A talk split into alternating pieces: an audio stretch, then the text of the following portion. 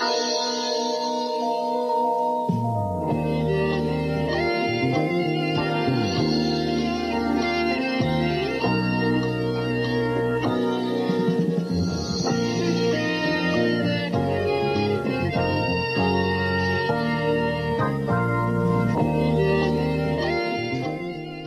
Ragazzi, buonasera e bentornati a Tisana all'Arancia, l'unico podcast che vi ricorda che, anche se non avete pianificato niente per Ferragosto, non siete delle brutte persone.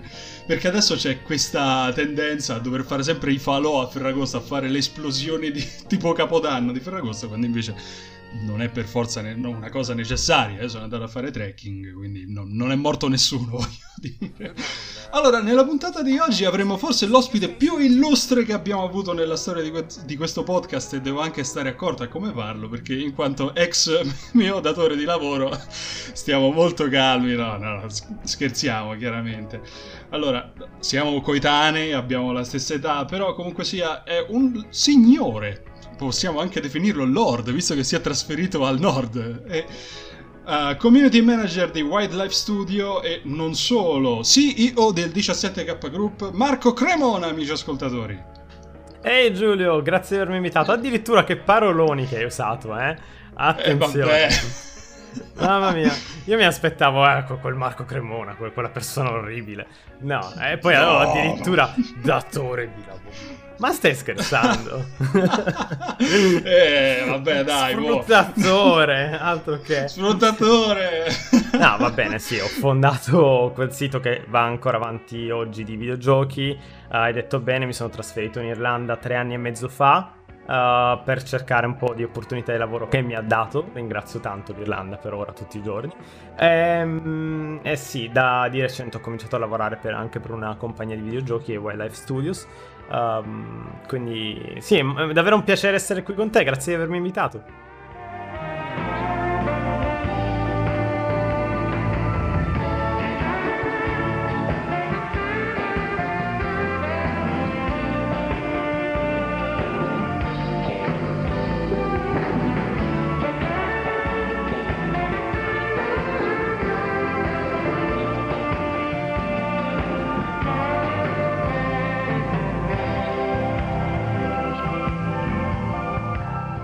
Hai passato il lockdown in Irlanda? Perché qua in Italia c'è stato un po' un periodo in cui tra la luce e vino, i cori dai balconi, tutti quanti a suonare da, da, dalle finestre. Volevo farlo anch'io, ammetto, però mi sono contenuto, sinceramente. Allora, uh, in Irlanda il lockdown è stato particolare, no? Perché cosa è successo? Ti racconto la mia storia, comincio così. Vai. Uh, ero in vacanza in Italia quando il corona stava cominciando ad arrivare e il giorno stesso che hanno chiuso gli aeroporti, io avevo il mio volo di ritorno per l'Irlanda.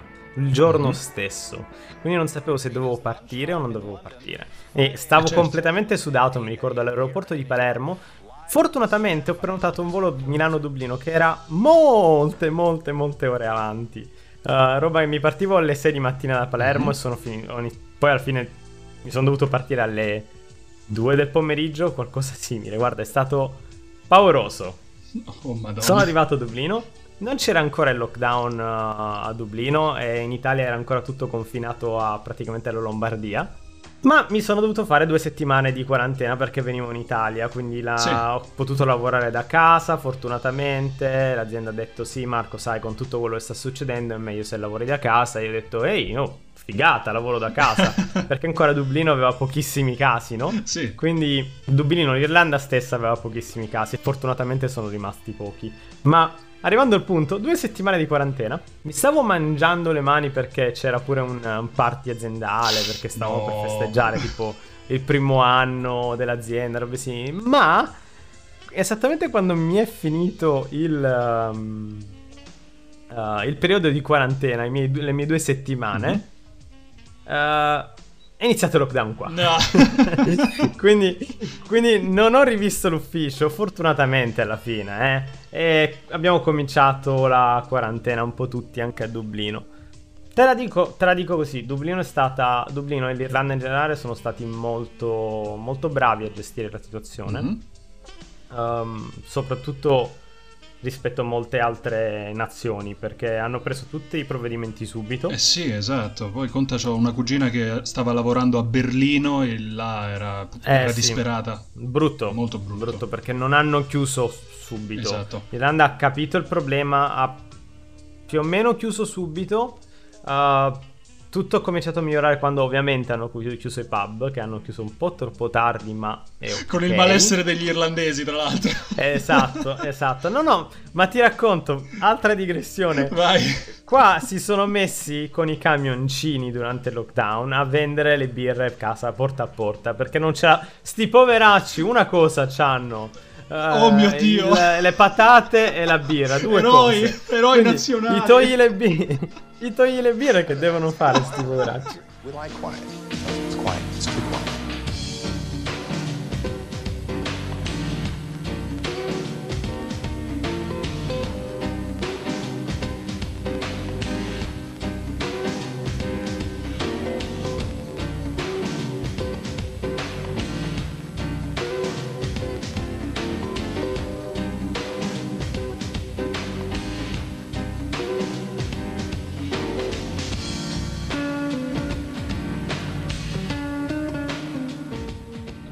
Parlando del topic principale, noi viviamo in un momento storico in cui il lavoro digitale sta prendendo sempre più piede. Poi, soprattutto, appunto, parlando del 17K Group, back in the days, quindi nel 2015 circa, se non erro, quando è nato il sito più o meno, che io ero, ero- mi ero unito al sito una volta creato, però poco dopo.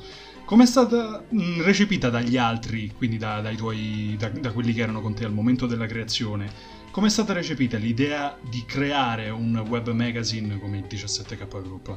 Allora, non penso. Non, è- non penso che era il 2014 o 15, sai? Non mi ricordo. Forse addirittura. Penso 2013. eh, quindi è un pochino più Ah. vecchiotto. Siamo sui 6-7 anni. Ho completamente perso.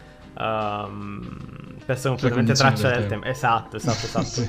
Però. È nato per caso. Come molte Ah. cose. eh, perché. Non so se ti ricordi, praticamente eravamo questo gruppo di Halo che fu creato attorno Eh sì. eh, Halo 4, che per chi non, è, appunto, non sa tanto di videogiochi, Halo 4 era, è uno dei titoli di punta di Xbox, che era console di Microsoft, ok? Ma guarda, Um, do- dopo, dopo se poi parliamo di quel video di Halo Infinite, ma non so se... volentieri, no, no, no, no, no, no, volentieri. Eh, caso. Vabbè, pa- teniamocelo allora- per dopo. Esatto, esatto. E allora è nato così perché a un certo punto eravamo questo gruppo di amici ci, tene- ci teneva tanto quel gruppo. Parlavamo tutti i giorni, facevamo moderazione nel gruppo e a un certo punto volevamo fare quel qualcosina in più. E abbiamo creato un blog giusto per, sai, parlare del gioco, mandare gli aggiornamenti del gioco alla community che non erano tradotti in italiano, quindi quando usciva qualcosa facevamo del possibile per tradurla il prima possibile, pubblicarla e parlare appunto del gioco e condividere le nostre passioni. C'erano proprio gli- i, i bulletin. Sì, bulletin. bravissimo. Col passare degli anni ehm, ci siamo resi conto che parlare solo di Halo è bello, ehm, ma volevamo anche parlare di videogiochi, che è la nostra passione, no? Certo. Quindi abbiamo detto, ma sai cosa, proviamo a parlare anche di videogiochi a 360 gradi. Mhm. E pian piano più persone hanno cominciato a parlare di videogiochi, uh, shiftando quindi da Halo a il sito, diciamo, lo chiamiamo generico noi, ma in realtà è questo web magazine, come l'hai ben definito tu. Mhm. E oggi non siamo sicuramente uno dei portali più grandi in Italia, abbiamo la nostra fanbase, abbiamo persone che ci seguono, abbiamo tante persone con tanta capacità di scrivere e tanta tanta passione, è una cosa che ribadisco sempre a tutti, tutti realmente, sia quelli che scrivono, che vogliono approcciarsi magari a questo mondo del giornalismo videoludico o Sì. anche giornalettismo a volte e che cerca di farlo con, con passione e per passione e divertendoti perché tutto quello che diventa un lavoro ti fa perdere l'entusiasmo e non poi perdi quella scintilla È vero. è una cosa che ho visto molte persone nel corso degli anni. Se c'è una cosa che ho imparato eh, gestendo il sito, che se metti eh, delle deadline molto strette, se metti dei numeri che vanno rispettati, eh, se dai alle persone troppo da fare, soprattutto quando è un progetto, sai che deve essere per passione. Uno dice ci vuole passione ma vuole portare anche risultati. Ed è vero, ma se non trovi quel bilancio tra um, fare, produrre Mhm. e divertirsi, Esatto. finisce che perdi, perdi il fattore divertimento, finisce che anche se lo fai con tutto il cuore, perché ti piace e ci tieni a un progetto che stai seguendo con delle persone, Sì. finisci per perderlo. Finisci per. um, per perdere quella fiamma, quella scintilla che ti spiegavo prima, che ti fa venire voglia di scrivere. Non scrivi più per divertimento o per te stesso, o per, sai, per passione voler comunicare qualcosa. Scrivi al fine di un obiettivo e inevitabilmente ti diventa un lavoro. Ed è un errore che fanno tanti, tanti uh, siti piccoli. Che ho visto tante volte. Ma non soltanto Ehm. siti piccoli, cioè questo è un discorso che si può Ah, estendere ma i siti grandi è un'altra questione. No, no, non solo siti. Il sito grande è un'altra questione. Ma, anche- ma me, guarda, sai. no, non soltanto siti, cioè uno può parlare di questa cosa anche per quanto riguarda, mh, che ne so, canali di YouTube che nascono Oh, e muoiono. tutto, pure, sì, tutto. assolutamente. Persino, persino un podcast come il tuo. Ah, è- capace, guarda. Se- no, scherzi a parte. Questo si applica davvero a tutto. È una Sì. lezione che mi piace condividere. Una lezione di vita mi piace condividere spesso. Perché um, se perdi la passione, perdi la voglia di fare, ti diventa un lavoro. Finisce che ti svegli la mattina, sai che devi fare quelle cose e sei tipo. "Ah, no, me, però lo devo me lo fare. fa fa? Esatto. Esatto, è un obbligo, è un obbligo. È, me- è meglio tenere un, hob- un hobby quello che è un hobby, ecco.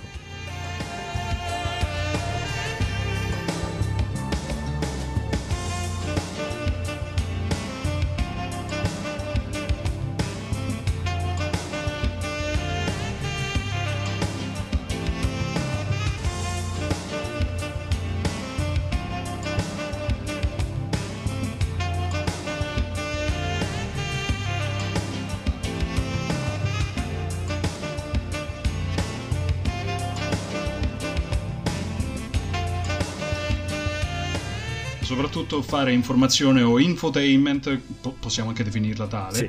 non è mai facile, soprattutto perché devi affrontare il pubblico più tosto del Uh. mondo, ovvero internet, tra haters, i troll, un bacino di utenza incontentabile, perché se c'è una cosa che magari va bene a uno, a un altro non va bene, e non, non c'è mai il 100% di, di persone Sai una cosa, una cosa che ribadisco a tutti, sia mm, a volte mm, dai content creator più piccoli o alle persone che gestiscono, um, sai, qualsiasi progetto online, è che ci focalizziamo Sì. così tanto su quello che è l'hate, uh, le, gli hater, le Mhm. persone, i troll, tutte le persone che comunque ti buttano robe addosso e perdiamo spesso e volentieri la, mm, la visione generale di invece quante persone ti seguono.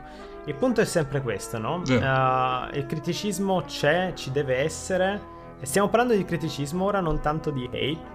uh, perché comunque quando ti arriva Mhm. una botta di criticismo ti colpisce. Quando ti arriva un commento positivo ti fa sorridere e te ne dimentichi poco dopo. Ma qui ti faccio notare una cosa. Quanti video hai visto su YouTube nella tua vita? Quante persone hai seguito nella tua vita? Ma a quante persone hai scritto qualcosa?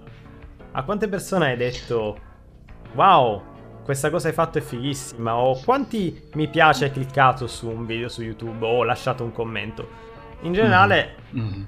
penso, eh, perché è lo Sì. standard, molte poche in confronto a quanto hai visto. Quindi Vero.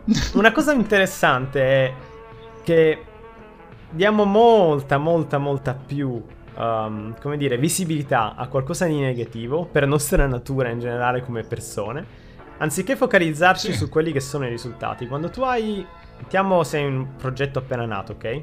E hai, Mhm. riesci ad avere un video su YouTube o un articolo, qualsiasi cosa, con 300 persone che l'hanno visto e magari sai 2, 10 mi piace che sono queste quell'1% che dice sai metto un mi piace e poi c'è un commento negativo. L'unica cosa che c'è è un commento negativo di una persona che dice oh questa cosa fa schifo banalmente quella cosa che ti ha scritto Eh, ti esatto. demoralizza così tanto che non guardi che 300 persone l'hanno visto 10 hanno espresso un parere positivo anche con un semplice mi piace e una sola persona su queste 300 ti ha rovinato la giornata. È molto triste, è, È questo vero. l'internet e per questo davvero il consiglio che do a tutti è guardate quello che state facendo, guardate eh, quante persone um, vi stanno supportando realmente. Mi ricordo una persona, cui ovviamente non faccio il nome, mm-hmm. non posso dirlo, no, no, non è il caso no, che lo dico robe simili,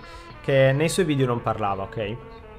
Ma questa è un'esperienza lavorativa sì, che ho avuto. Okay. Nei suoi video non parlava. E allora io ho detto, ehi, guarda, uh, secondo me, se nei tuoi video, anziché fare edit carini robe simili, cominci a parlare, anche se, mm-hmm. mh, sai, non sai bene l'inglese, dovresti provarci.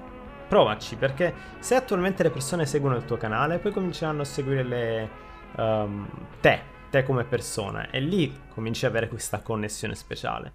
Quello l'ha fatto. E il primo video è andato così così. Ha avuto un sacco di commenti mm-hmm. positivi, ma c'era anche qualche commento mm-hmm. negativo. È venuto a me e ha detto: Eh sì, un po' l'hanno. A un po' è piaciuto, però ci sono stati anche questi. Ho detto: Ok, fermo. Guarda quelli a cui è piaciuto, fallo per loro. Le, sì, I risultati ti sono esatto. cambiati rispetto a prima. Dice: No, il video è andato più o meno lo stesso, forse un po' meglio. Benissimo. Focalizzati su quelle persone perché tu devi farlo per quelle persone che ti supportano, non devi pensare a tutto il resto. Esatto. E andrà solo a migliorare. Esatto, esatto. Poi mi ricordo che c'è stato un periodo nel 17K Group qualche anno fa in cui cominciavamo a dire mettiamoci la faccia, mettiamoci proprio il voto, oh, sì. assolutamente. E questa si può... Era andato bene. Ok, poi eh, eh, un altro de, del 17K Group con cui sono ancora in contatto, anzi lo salutiamo, Andrea Catanzaro. Ciao Andrea. Ciao Andrea. Eh, mi, sta, mi, stava dicendo anche che c'è stata eh, una, una, nuova recluta che ha cominciato anche a fare video per quanto riguarda la sezione serie tv e cinema. Quindi su, su Facebook escono proprio questi video. È una ragazza che era uscita dal DAMS, mi ha detto pure Andrea e che quindi la, la, situazione si è evoluta ancora di più. Questa è una cosa che la ricollegherei a una cosa che avevo detto la puntata scorsa, cioè che a noi piace seguire i VIP, persone del mondo dello spettacolo, ma non solo, anche youtubers, uh, content creator, chiamiamoli così. Esatto. Effettivamente a noi piace proprio, in, non proprio immedesimarci nelle loro vite, anche se ogni tanto ci sta quella punta di voyeurismo, però ci piace seguirli come persone, prima di tutto. Bravo.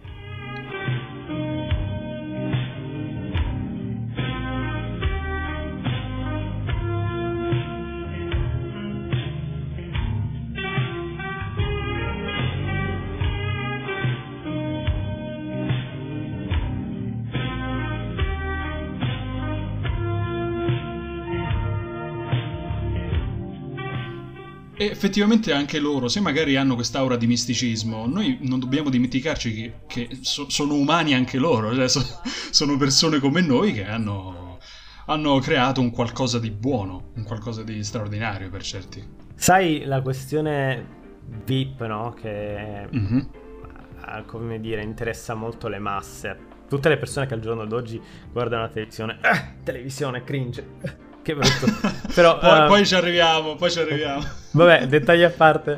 Uh, tutta la questione sui VIP non è altro che alla fine voler sognare. Sì. Voler sognare di a volte essere nei loro post, panni, a volte completamente stare lontani. Ma quello che alla fine fa seguire le persone, fa seguire i VIP, sono quando i VIP mostrano un minimo di uh, umanità. Um, mm-hmm.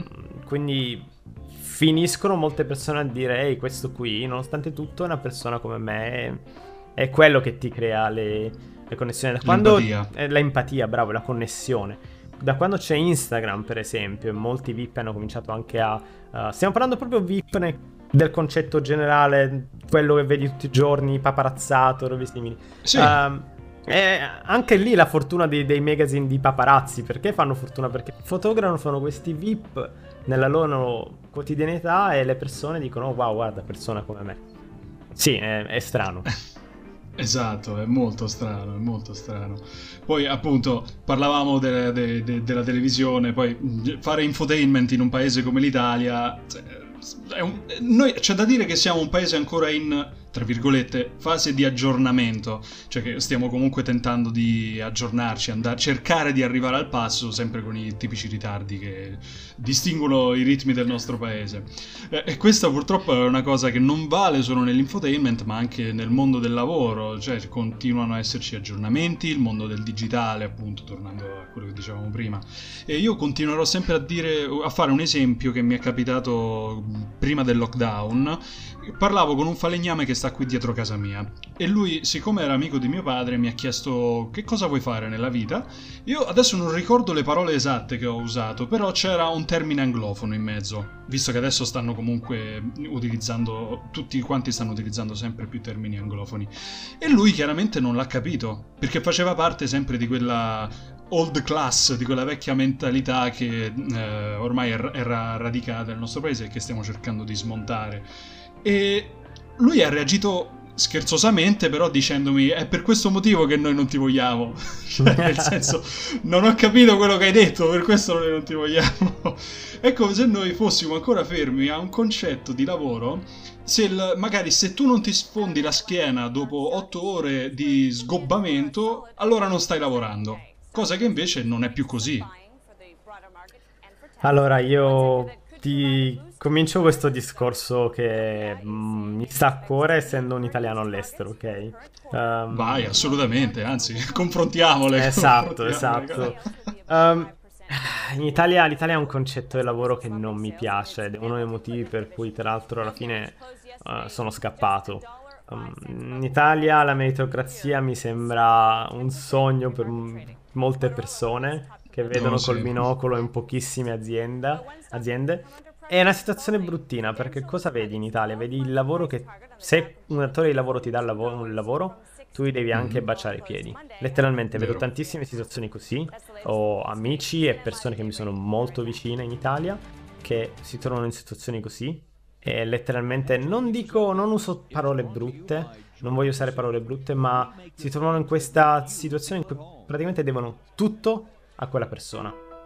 Sì. Uh, perché ti do il lavoro, quindi ti sto, come dire, già dandoti il lavoro è come se ti faccio salire di classe sociale. Non, non, non so neanche usare un termine buono per tutto questo, ma è brutto. Privilegio. Sì, se tu lavori sei privilegiato, sei già meglio delle altre persone, perché in Italia il lavoro ti rende wow. Mi ricordo uh, università, ero all'università e uno dei miei conquilini ha cominciato a lavorare e da quando cominciarono a lavorare si sentivano, um, come dire, loro stavano lavorando, io non stavo lavorando, quindi loro stavano lavorando, quindi loro, tutto quello che facevano loro era quel pochino in più. Nel frattempo io stavo facendo il mio lavoro, stavo lavorando sul sito, certo non prendevo una, una lira, uh, però sai, io avevo i miei progetti, anche come studente sto lavorando. Um, sì. Quindi perché a volte mi usavi la parola, la, la frase, eh ma io lavoro? No, non, non ti rende meglio o più alto di qualcuno, non ti giustifica nessun comportamento. Però se ci fai caso è una cosa che è così impiantata nell'italiano, il fatto io lavoro, io meglio, che è terribile. E già, e quindi ti crea questa situazione in cui l'italiano quando va a lavorare spesso e volentieri si sente già fortunatissimo di star lavorando, che purtroppo è anche una situazione causata da un'Italia che non riesce ancora a emergere, a riprendersi, è un'Italia che comunque di lavoro ne ha davvero poco, è il motivo per cui molti giovani alla fine vanno, finiscono fuori, perché non vedono quello che c'è in Italia, vedono quello che c'è fuori e dicono chi me lo fa fare. E rispetto tantissimo, questo lo voglio dire perché è una cosa molto importante, rispetto tantissimo chi sceglie di stare in Italia per supportare il nostro paese. Sono tantissime mm-hmm. persone che mi hanno anche detto, beh, sai, sì, ma se tutti andiamo fuori causiamo un altro problema. E assol- una persona mi dice questo, assolutamente non rispetto, è normale. È giusto che tu dici, sai, però io voglio supportare il mio paese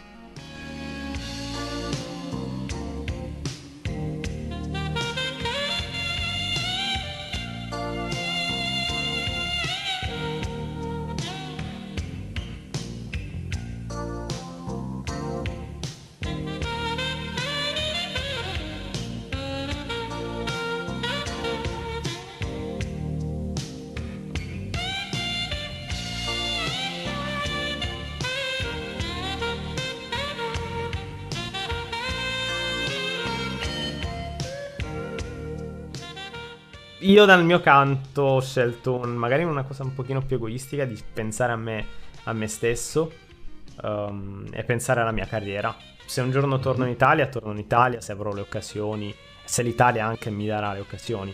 Um, Certo. Però mi trovavo in una situazione un po' particolare. Quindi chiuso questo discorso, no? Che è molto particolare, non mi fa sentire benvenuto l'Italia in termini di lavoro, se non, sai, Milano, qualche azienda grande che ha queste mentalità un pochino più uh, moderne. Sì, esatto. Persino le... Dai, ascolta, persino le ferie in Italia le devi pregare e se te le danno... Cosa sono? Devi, Si devi mangiano? dire, oh mio Dio, finalmente mi hanno dato le ferie. No, le, le- le ferie... Qua in Irlanda le ferie sono obbligatorie, te le devono dare, non ci sono... Non ce n'è per nessuno. Tu devi avere le ferie, ti prendi le ferie. Fine. C'hai certe limitazioni in alcune aziende perché sai, devi fare i turni, eh, se te ne vai devi, devi coprire per qualcuno e viceversa. Cose Mhm. normali, però le ferie ti vengono date, hai eh, un minimo mi pare di 20 giorni l'anno, eh, poi sai qualche azienda fa 25, qualcuna fa 21, alcune salgono con gli anni, chi più ne ha più ne Certo. metta. Però quelle, quelle le devi consumare nel tuo anno perché è importante per la tua, la tua- tua salute mentale. Assolutamente, poi vabbè, scop- sentiamo di un sacco di notizie di persone che vanno in ospedale per, per stress, burnout e cose, situazioni Esattamente. ehm, che mi fai riconnettere una cosa sul lockdown, che Vai. hanno messo a disposizione persino ehm, dei psicologi durante il lockdown, perché è una cosa che l'Italia ha completamente dimenticato è che mettere le persone a casa significa anche mettergli, chiudergli la loro vita passata, non dargli altri stimoli che magari, sai, i più fortunati sono i videogiocatori nerd eh, Esatto. e tutte le altre persone che, bene o male, dicono, beh, la mia vita non è cambiata completamente, yay, anzi, Esatto. più tempo per giocare. Esatto. Io l'ho preso benissimo, eh. Infatti io l'ho pure preso io, cioè, le, serate con gli amici a guardare i film proprio, a giocare. Io ho detto, ho recuperato due ore di gioco, maledetti. Esatto. Grazie lockdown. Um, però eh, la salute mentale era importantissima. Una cosa che hanno fatto qui in Irlanda per il lockdown era c'è lockdown, puoi comunque uscire per fare esercizio. Prima era 100 metri, 200, 5 km, Mhm. 20 km e così via, come raggio in cui puoi andare a fare esercizio. Ed è importante perché, sai, il lockdown, questo virus si, com- si diffonde tra persona e persona si Esatto. vocifera un po' per aria, robe simili, ma il contagio 100% eh, sicuro è tra persona e persona. Andando in giro a fare esercizio fisico all'aperto e tenendoti lontano dagli altri, mentalmente ti fa tantissimo. È una cosa che hanno capito bene. E in più Sì. hanno dato quel supporto con gli psicologi. In Italia ho visto persone dare di matto perché stavano a casa tutto il giorno e per uscire a fare la spesa dovevano fare pure l'autocertificazione, tutte queste eh, burocrazie pazzesche che ha messo sull'Italia. eh. Confermo, confermo, confermo. Non so se ti è anche capitato di guardare quei video. C- c'è stato un momento in cui hanno detto: Ok, potete uscire di casa, ma solo per fare la spesa e al limite per portare magari a fare la passeggiata al cane, per chi ha degli animali domestici. Ci sono stati un sacco di geni che hanno realizzato dei fantocci. Alcuni anche utilizzando dei peluche con i guinzai rigidi per far vedere che magari c'è la tensione del cane che ti trascina solo per uscire di casa. Complimenti, veramente. Guarda, guarda da, da- da un lato dici cavolo dovreste rispettarlo, dall'altro alcune persone posso, posso capire, stare nelle- in queste quattro mura per così tanto tempo è pesante. Sì, Appunto, doveva esserci quel bilancio e poi ci sono popoli e popoli, magari gli italiani non sarebbero stati gra- in grado di, uh, di gestirlo. Si fa affidamento al buonsenso, ma boh, chi lo sa. Intanto le cose stanno andando come stanno andando. Speriamo in una seconda ondata più leggera, se confronto a quella del passato. Speriamo, anzi, che non arrivi. esatto. Uh, ma dai, torniamo, torniamo al discorso del lavoro.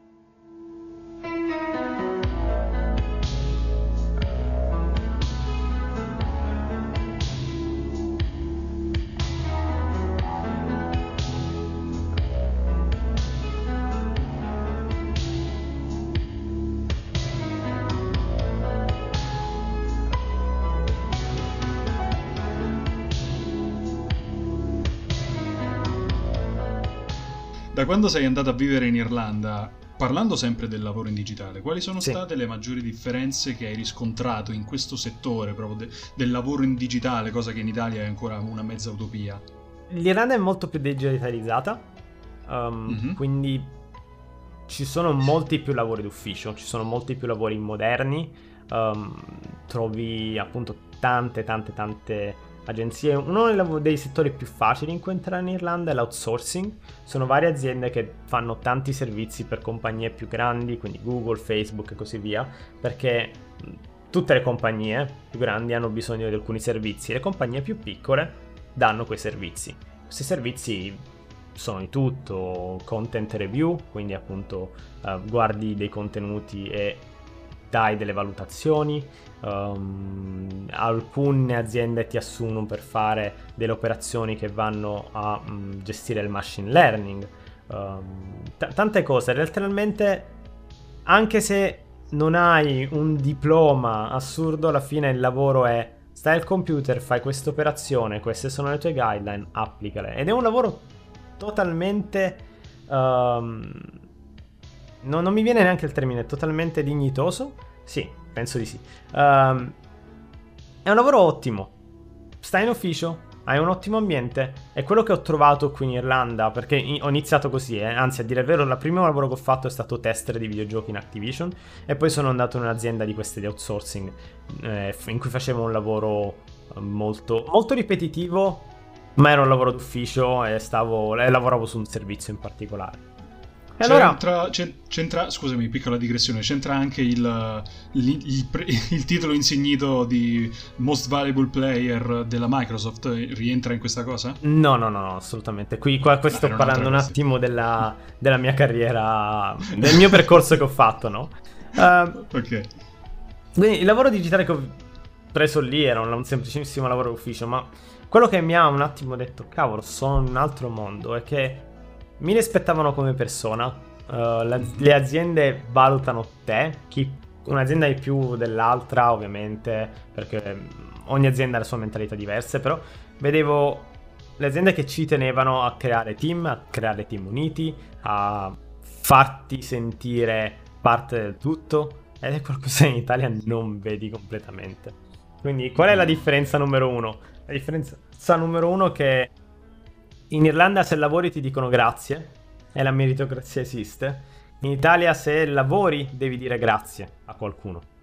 Eh, questa è la cosa che dico subito quando mi dicono Marco qual è la differenza tra lavorare fuori e lavorare in Italia? Beh, eh, qui ti dicono grazie se lavori e ti fanno capire che sono grati che stai lavorando per loro. In Italia se sei fortunato qualcuno una volta all'anno forse ti dice grazie se fai qualcosa di straordinario. Esatto, quindi danno una grande priorità alle soft skill più che alle hard skill, cioè proprio il lavoro di gruppo in- e a livello personale. Ah, dipende ovviamente da lavoro a lavoro. Ci sono Sì, sì, sì, sì. aziende giustamente che magari vogliono semplicemente qualcuno che gli faccia qualcosa ehm, e che abbia delle capacità magari analitiche. ehm, poi invece ci sono aziende dove, che cercano certi talenti, dipende appunto dal tipo di lavoro che vuoi fare. Questo si applica realmente a tutto. Ehm, quindi sì, eh, una cosa è noti, soprattutto cambiando azienda, è che cambiano tantissimo i benefici. Ed è una cosa che all'estero è uno standard, ok? Vai in Mhm. un'azienda, hai dei benefit. Anche in Italia molte aziende hanno benefit, già stiamo parlando di aziende un pochino più grandi. Uh, però proprio una delle cose che guardi quando applichi in un'azienda qua fuori, quando eh, applichi, scusami, ho usato un termine um, anche qui in inglese. No, no, uh, figurati, apply, no, no, diciamo, non c'è- non c'è quando problema. mandi il curriculum, ecco, a un'azienda Ok. uh, qui in Irlanda, vai a vedere proprio i benefici, dici "Mm, cos- cosa mi dai? È come quando entri in un negozio di caramelle, banalmente, dici qual è la caramella più buona? Uh, perché Mhm. c'è competizione tra queste aziende, quindi le aziende devono essere um, competitive, devono conquistarti, cosa che in Italia Sì. a malapena vedi, quindi questo, ma ovviamente si applica poi anche al resto del mondo e in Italia, ripeto, ce ne abbiamo da qualche parte se cerchi bene.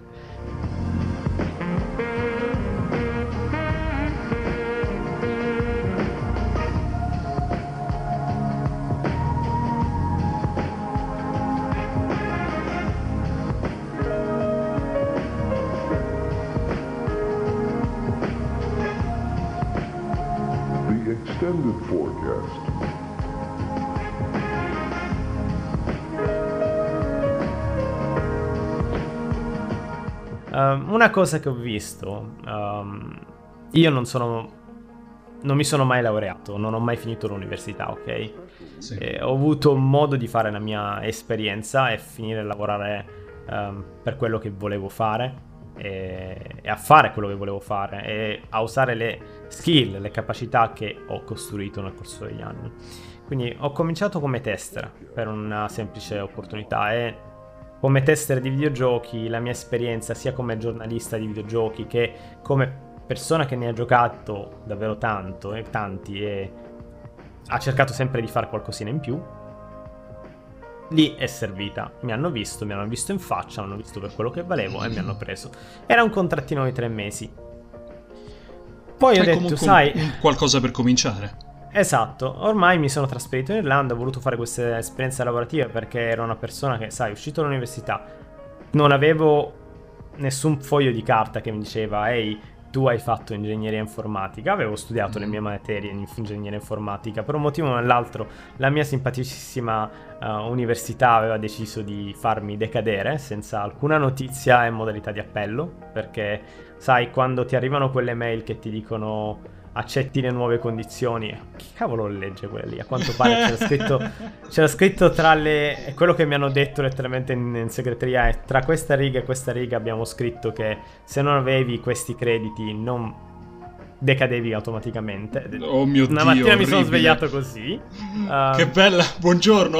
Buongiorno, non sei più studente. Cosa? Come? Vabbè, finiti questi tre mesi ho detto, sai, mi trovo qua. Che devo fare? Posso tornare in Italia e sperare in un'occasione in futuro? C'è... Io sono in questo edificio qua. C'è quell'azienda lì accanto che mi dicono tutti che assume gente per lavori d'ufficio.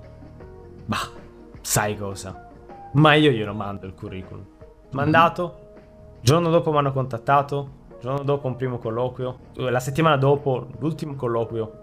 Mi hanno preso. Ho iniziato a lavorare letteralmente la, la settimana stessa del colloquio. Il giorno Wow. dopo che mi scadeva il contratto in Activision. Ah, E sai, il lavoro era quello che era.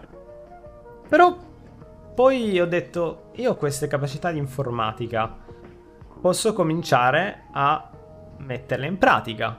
Questo è quello che ho pensato quando sono entrato lì dentro, no? Sì.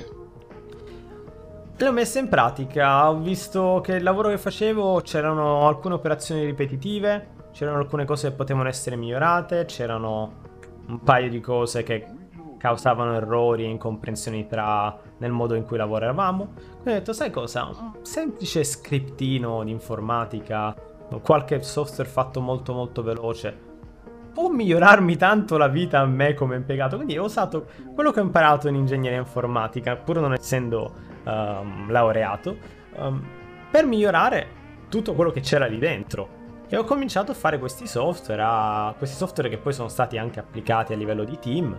ehm, e pian piano, nel corso, sai, in un anno, un anno e mezzo che facevo queste attività, prima dovevo entrare come developer, ma storia molto... uh, per farla molto breve, alla fine vado nel dipartimento di business intelligence, quindi in un ruolo che volevano già uno o due anni di esperienza come um, business intelligence con i dati e robe simili. Io Mhm. di dati che sì, avevo fatto le mie materie all'università, quindi sapevo di cosa stavo parlando, però non avevo esperienze, ma l'azienda ha riconosciuto, ehi, qua c'ho qualcuno che ha un talento, lì è sprecato, mettiamolo a, qual- a fare qualcosa in cui, in cui ci dà un buon contributo. Cui mettiamo questo talento a, a buon uso.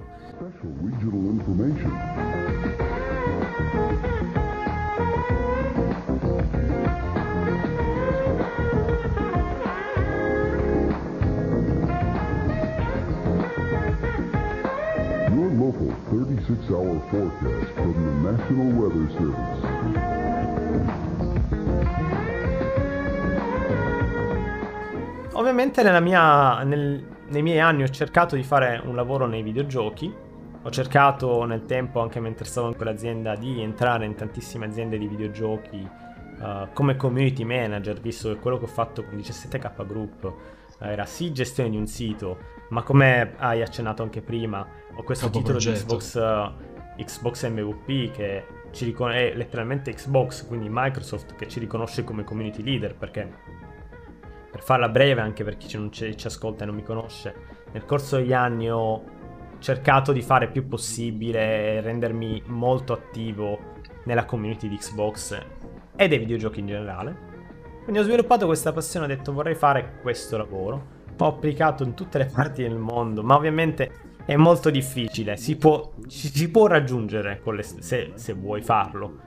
Però è Certo. difficile trovare il punto di ingresso. Sai, miravo alle aziende molto più grandi, ovviamente, perché ci provavo e quelle conoscevo. Poi ho cominciato Sì, a abbassare uh, i radar e, e per un po' non è arrivato niente. Ma fatto sta, torniamo dove stavo prima.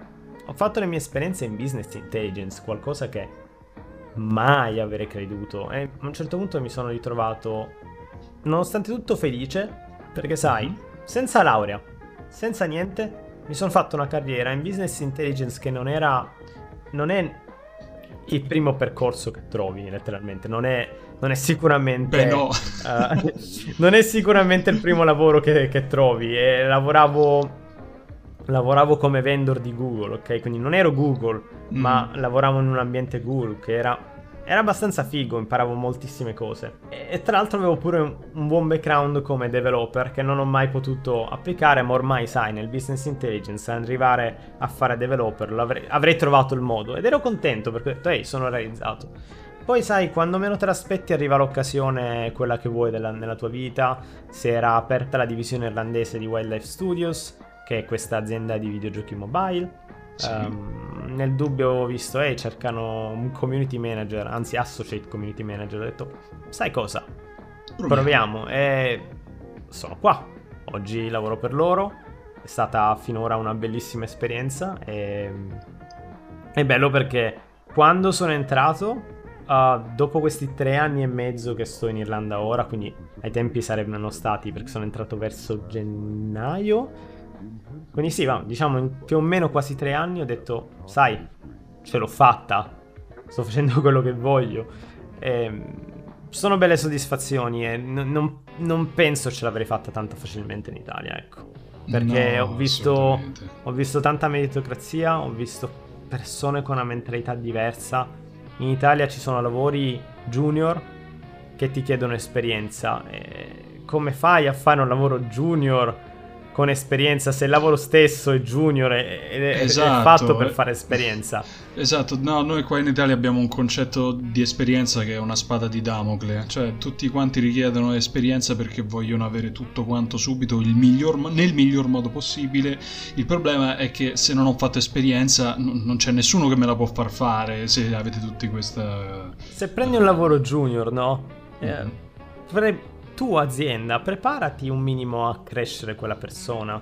Semplicemente guardi il curriculum, chiedi, non lo so, chiedi un test, chiedi Sì. qualsiasi cosa, chiedi, sai, guarda, ti assumo, però fammi questo progettino così, per farmi vedere che lo sai fare. Sì, Poi ne parlate insieme e assumi, fai un processo magari di selezione un po' più lungo, ma dai la possibilità a un giovane di crescere dentro la tua azienda. È una gran cosa. Esatto, assolutamente. Qua invece eh, ti giudicano principalmente da come può ar- andare il colloquio e basta. Cioè se magari non gli dai nemmeno una buona impressione a livello personale è finita. Esattamente, tantissimi purtroppo ti si ritrovano a- con la porta chiusa in faccia. Ho tanti amici anche nel settore informatico in Italia che si trovano la porta chiusa in faccia perché dicono: "Uh, Beh, sì, tu sei un universitario, ma non hai esperienza. Dice: Ma ho la laurea. Sarà, deve, deve servire a qualcosa la mia laurea. E fanno: Sì, però, sai, vai a fare qualche stage. Cavolo, No, gli, gli Fai- stage sono una trappola. Gli sono una trappola, finisci... No, ho avuto letteralmente un amico che è stato intrappolato in uno stage perché continuava a lavorare, continuava con la promessa che dopo lo stage lo avrebbero assunto, ma non è mai più successo. E ho detto, ok, guarda, dei tuoi buoni pasto non me ne faccio niente, ciao. mi puoi dare, Sì, sì, mi- sono- ok, mi dai 200 euro, No, no, perché sto lavorando tutto il giorno per 200 euro, non ha senso. Un altro mio amico che ho fatto trasferire qua in Irlanda lavorava per un'azienda informatica, letteralmente. Uh, si sono arrabbiati con lui perché ha rifiutato 400 euro al mese, ok? Ma... Perché dai 200 hanno detto, sai, possiamo portarti a 400 ora perché c'è questo cliente che paga bene. Dice, Cosa? ed, è, ed, è, scappato via. A un certo punto mi, un giorno mi chiama, non lo sentivo mai, conosciuto su Halo 3 online. Ammazza. Fa, Marco, ma sai, non ci sentiamo, non ci sentiamo da, da, un po', però so che sei in Irlanda. Com'è la situazione lì? Qualche settimana dopo l'ho fatto, è entrato nella mia stessa azienda perché c'era una posizione libera perché uno andava via. Oh, Giusto per dire spettacolo. come funzionano le cose qui, eh.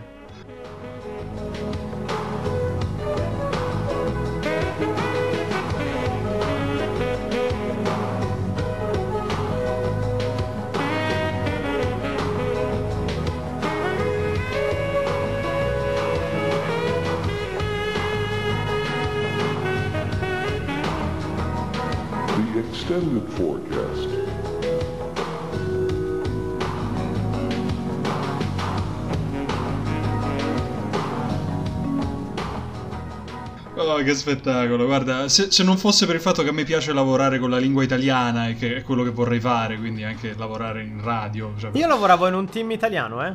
Parlavo ah. italiano tutto il giorno.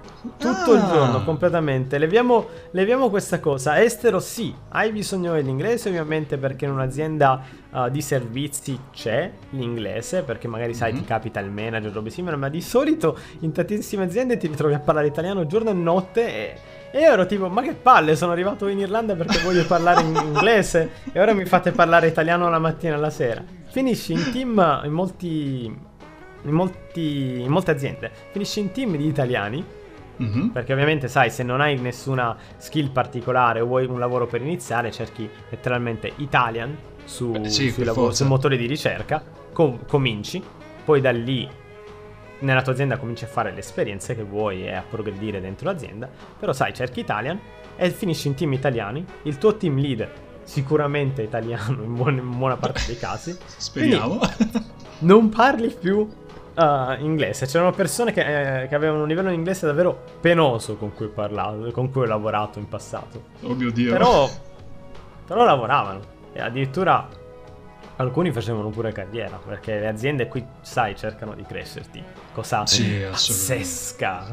È impensabile. In ci sono percorsi che puoi prendere, puoi cominciare a fare uh, il quality, puoi cominciare a fare team leader, puoi cominciare a fare il trainer, così uh, dai... Um, il trainer, fai, fai training a quelli nuovi che arrivano, puoi cominciare magari, che ne so, a fare a studiare un po' di HR dentro l'azienda o ci sono i corsi, cose... Questo è l'ambiente che trovate fuori. Però ovviamente okay, le aziende okay. sono già medio piccole, me- medio grandi, scusami. Che è ben diverso dal dover saper già fare qualsiasi cosa appena entri il primo giorno. Cioè, sì. qua capita sì, sì. spesso. Ehi, sai, tu sai informatica? Mm, benissimo. Fai questo.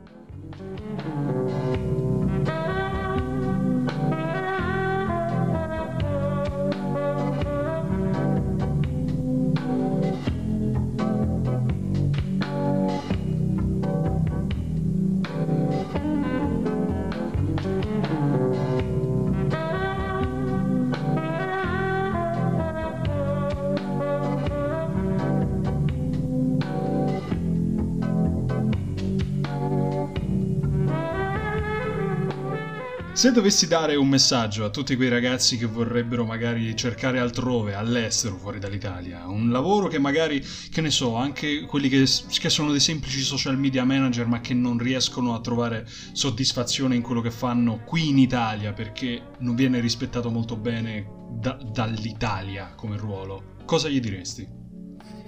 Uh, gli direi di fare il salto, di mm-hmm. davvero provare non aver paura e letteralmente lanciati in questa nuova avventura perché può darti tante soddisfazioni. Se non vuoi lavorare fuori per tutta la tua vita, l'estero può essere soltanto un'opportunità per crescere e tornare mm-hmm. in mhm. Italia con tanta tanta più esperienza. Quindi sai, magari non riuscirai, hai fatto l'esempio di social media manager, magari non riuscirai a trovare un lavoro di social media manager, magari inizi in ufficio, ti fai i tuoi fondi, mm-hmm vai a temporeggi in un ufficio così qualsiasi, un lavorino un pochino più entry level, così diciamo, Certo. uh, quindi un lavoro iniziale così base, fai la tua carriera, ar- fai la tua esperienza, vai a finire a fare dopo un bel po' uh, social media manager appena c'hai sai la tua esperienza, le tue cose che puoi rivendere facilmente perché è solo questione di tempo. Social media manager abbiamo accennato quel percorso giusto perché l'hai accennato tu, ma ovviamente è un- già qualcosa dove c'è più competizione e questo Sì, si applica a tutto, quindi nel, nel caso in cui il tuo lavoro ha tanta competizione e poca domanda, è solo questione di tempo, perché io mi ritrovo nella stessa situazione. Il mio lavoro come community manager non esiste, è un lavoro nuovissimo, non ci sono corsi, non ci sono preparazioni, non ci sono scuole, non c'è assolutamente niente, c'è solo l'esperienza che puoi fare. Social media manager già cominciano ad esserci i corsi. Um, quindi e ci sono tantissimi lavori nuovi, project management per esempio, um, tan- davvero tanti. E quindi la cosa che dico alle persone che vogliono provarci è vai, lanciati, accetta qualche compromesso inizialmente e poi lavora la tua strada verso il futuro. E se pensi un giorno che l'estero non è la tua, come dire, il posto dove vuoi rimanere, l'Italia è sempre casa. Tutto il mondo è il paese assolutamente, è una cosa che ti che noterai subito quando sei all'estero, ma se vuoi tornare a casa, torni a casa e alla fine cosa hai fatto? 2, 10, 5 anni. Ma sono 5-10 anni di, di esperienza che ti sei fatto fuori e che comunque ti, ti rimarranno Uh, ti- ti rimarranno con te e non possono fare altro che migliorare la tua situazione. Molte persone pensano trasferirsi all'estero come una cosa permanente, non deve necessariamente essere questo. Deve essere qualcosa di nuovo e se non altro ti apre gli orizzonti a dire cavolo, io prima lavoravo così e qua ho visto che lavoro invece in quest'altro modo. Magari dovrei rivalutare me stesso come quanto valgo io rispetto a quanto mi sta valutando azienda X. Esatto, quindi guardandoti indietro diresti anche guarda quanta strada ho fatto, cioè guarda dove Esatto. sono arrivato. Esatto, esatto. Guarda che compromessi accettavo prima. Letteralmente, Esatto. una cosa che noto di tutte le persone qua in Italia che vengono in un'azienda, ehm, quindi un'aziendina così qual- qualsiasi, Mhm. e notano quanto quell'azienda gli dà il mondo in confronto all'Italia. Ho avuto occasione di conoscere tantissime persone, tantissimi italiani all'estero. E tutti dicono, cioè, non è un altro mondo. Noi, noi siamo qua e ovviamente da bravi italiani si lamentano. eh, non fanno altro gli italiani, Eh, si vabbè, lamentano di sì. tutto. Però a fine giornata dicono, beh sì, ovviamente mi lamento, ma tutte queste cose l'Italia non me le avrebbe date, quindi provate l'estero, Esatto, vale la pena. esattamente. Io ringrazio Marco per essere stato qui in nostra compagnia, aver bevuto qualcosa. da- Non so cosa stai bevendo in questo istante. No, non sto bevendo niente, stai Perfetto, ti giuro. Ok, quindi fate il salto se come potete, se potete. Noi ci risentiamo lunedì prossimo per una nuova puntata di Tisana all'Arancia. Ciao ragazzi, Ciao. buonanotte.